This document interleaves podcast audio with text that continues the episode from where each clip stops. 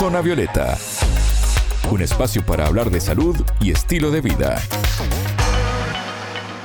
Bienvenidos a Zona Violeta, el programa de Sputnik. Es un gusto recibirlos. Alejandra Patrone los saluda desde Montevideo. Ya está con nosotros Anabela Paricio. Anabela, ¿cómo estás? Bienvenida. Bien, Ale, muchas gracias. Se aprobó una nueva vacuna contra el dengue denominada Takeda. ¿Cómo funciona esta dosis y qué perspectivas plantea? Un epidemiólogo lo explica. Zona Violeta, los rostros de la noticia.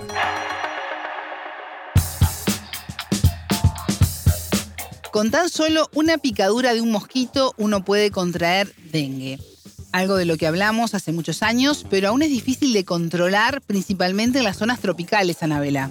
Así es, sale fiebre, dolor de cabeza, malestar corporal, son los principales síntomas pero aunque en menor proporción, algunos pacientes pueden agravarse requiriendo internación por hemorragias o daños en los órganos que pueden llevar incluso a la muerte. Esta nueva vacuna entonces renueva las esperanzas para prevenirlo.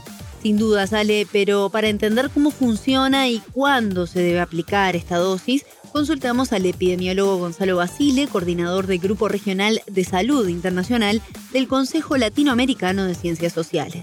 Esta vacuna básicamente, digamos, lo que hace es, ya en su fase actual, se supone que está diseñada para prevenir los cuatro serotipos de dengue, ¿no? Para quienes nos escuchan, el dengue tiene cuatro, cuatro serotipos de diferentes, DEN 1, DEN 2, DEN 3, DEN 4. Digamos, todos los esquemas de vacunación que se han utilizado con esta vacuna, sobre todo ha enfocado en niños y en adolescentes, aproximadamente ya desde hace varios años, también me ha tocado estar incluso en programas de salud internacional en Europa y demás, es donde más se venía hablando de esta vacuna.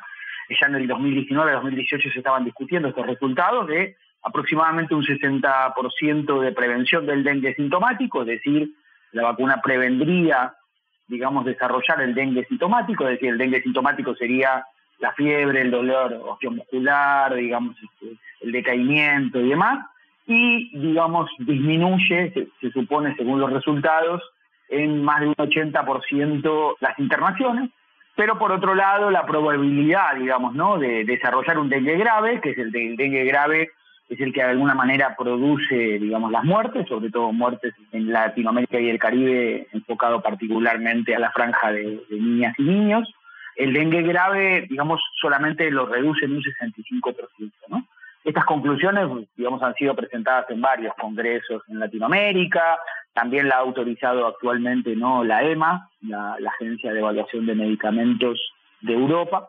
Creo que sí, digamos, esto también esta vacuna ha, tenido también un poco a partir de los estudios ¿no? y de la eficacia que se venía desarrollando, sobre todo, digamos, obviamente que el estudio eh, de eficacia sobre inmunización contra el dengue, en este caso de la taquera, ha tenido todo el, ¿no? todas las fases de investigación para evaluar su eficacia, su seguridad, su inmunogenicidad, es decir, para que genere inmunidad en, las dos dosis que tiene. Las dos dosis tienen un intervalo de tres meses y centralmente me parece que lo, importante, más allá del estudio clínico, para Latinoamérica y el Caribe implica discutir, ¿no? Básicamente su valor de uso, ¿no?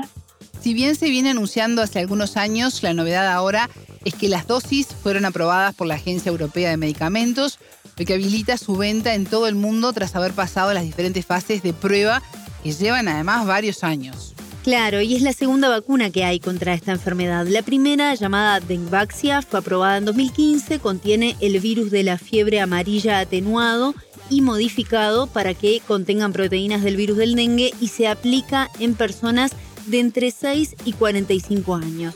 Esta nueva dosis Takeda es efectiva para un rango más amplio de la población y allí algunos de los diferenciales que presenta se puede usar a partir de los cuatro años. Y Basile nos explicó cuánto podría demorar en llegar a Latinoamérica y la conveniencia o no de su uso. El uso que tiene dentro de Europa es un uso dentro de los programas, por ejemplo, de salud internacional, que serían los programas para nosotros, si quieres llamarlo así, de, de medicina del viajero, donde uno podía irse, aunque todavía no estaba aprobada, uno puede ir a aplicarse ese tipo de vacunas en Latinoamérica y el Caribe, digamos, hay que ver si esta vacuna fuera incorporada no a nuestros calendarios de vacunación o como vacuna dentro de Latinoamérica y el Caribe, ¿no? Creo que en muy poco tiempo, el año pasado ya se presentaron en varios congresos de insectología esta vacuna, con lo cual va a estar disponible seguramente a partir del año que viene para su uso, digamos, en Latinoamérica y el Caribe. Ahora, lo que me parece importante, o por lo menos desde mi caso, creo que hay que resaltar es que es necesario que nuestra región estudie efectivamente el valor de uso que tenga la vacuna, porque como te decía recién, probablemente Latinoamérica y el Caribe, todavía para enfermedades transmitidas por mosquitos y para el dengue, uno puede utilizar una vacuna que por el momento tiene solo un 60% de protección para los síntomas y un, digamos algo así como cerca del 65% de protección para el dengue grave, pero por otro lado, digamos, hacemos vacunación, pero por otro lado se mantienen las mismas condiciones de vida y de clima, eh, de falta de acceso a agua, agua segura, agua y saneamiento, de la falta de gestión integral de residuos, la falta de, bueno, una serie de acceso a servicios de salud pública rápidas para poder detectar la sintomatología del dengue. Al final, en su caso asintomático, no requiere ninguna complejidad, es decir, solo tener el acceso a un equipo de salud pública que lo pueda monitorear y seguir, sobre todo para ver los síntomas de alarma o de alerta en el caso de un dengue grave, pero un dengue grave, como te dije, eh, actualmente hoy no representan más de 1.300 muertes en toda Latinoamérica, que no parecería ser significativo frente a otros problemas eh, de salud pública. Entonces ahí hay que sí, lamentablemente, mirar un poco el costo-efectividad, digamos. En los últimos meses, Cuba, Honduras, Panamá, Perú y Guatemala estuvieron y muchos de ellos continúan en alerta por el incremento de casos de dengue registrados. En algunos países, el aumento fue del 50% en los primeros ocho meses del año. Esto obligó a los gobiernos a tomar medidas de urgencia y hoy siguen en el monitoreo de esta situación.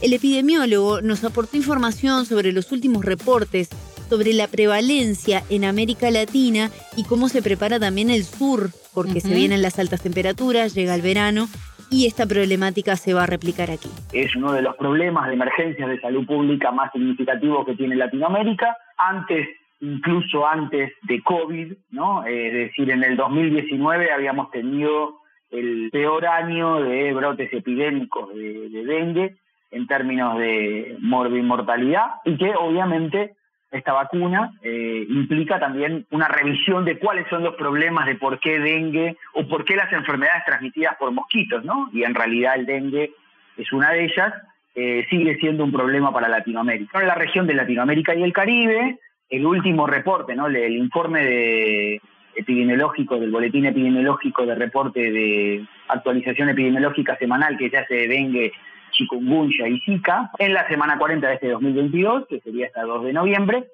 se notificaron un total de 2.780.000 casos de enfermedades de arbovirosis, de las cuales el 90% son todas de dengue, es decir, 2.5 millones de casos de dengue, y hay, digamos, un total de 1.135 muertes ¿no? por dengue. El patrón, un poco lo que muestra este rebrote, es decir, estamos atravesando un rebrote, es decir, un, ciclo de, brote epidémico en toda la región, sobre todo en Centroamérica y el Caribe, sobre todo, bueno, me toca venir de Venezuela y de Cuba, donde había casos activos y brotes activos, aquí en el Caribe, en República Dominicana y en Haití también hay un brote activo de dengue, lo mismo pasa en Centroamérica, posiblemente Sudamérica, en Brasil también, digamos, este, hay un brote hay, un brote activo y posiblemente Sudamérica entre un brote activo porque siempre los periodos de brotes de dengue se mueven diferente ¿no? en Centroamérica y el Caribe, en México que en Sudamérica, pero creo que ahí hay que mirar dos cuestiones. ¿no? Los casos mayormente reportados, porque hay dos millones y medio, porque básicamente dos millones reporta Brasil, digamos, con lo cual Brasil casi representa la totalidad de los casos reportados, pero en los países que hay, digamos, actividades de dengue son, bueno, Nicaragua, Perú, también hay en México, en República Dominicana, en Haití, en Costa Rica, en El Salvador, es decir, hay, hay casos notificados. Anabel, ¿y por qué no se logra combatir esta enfermedad?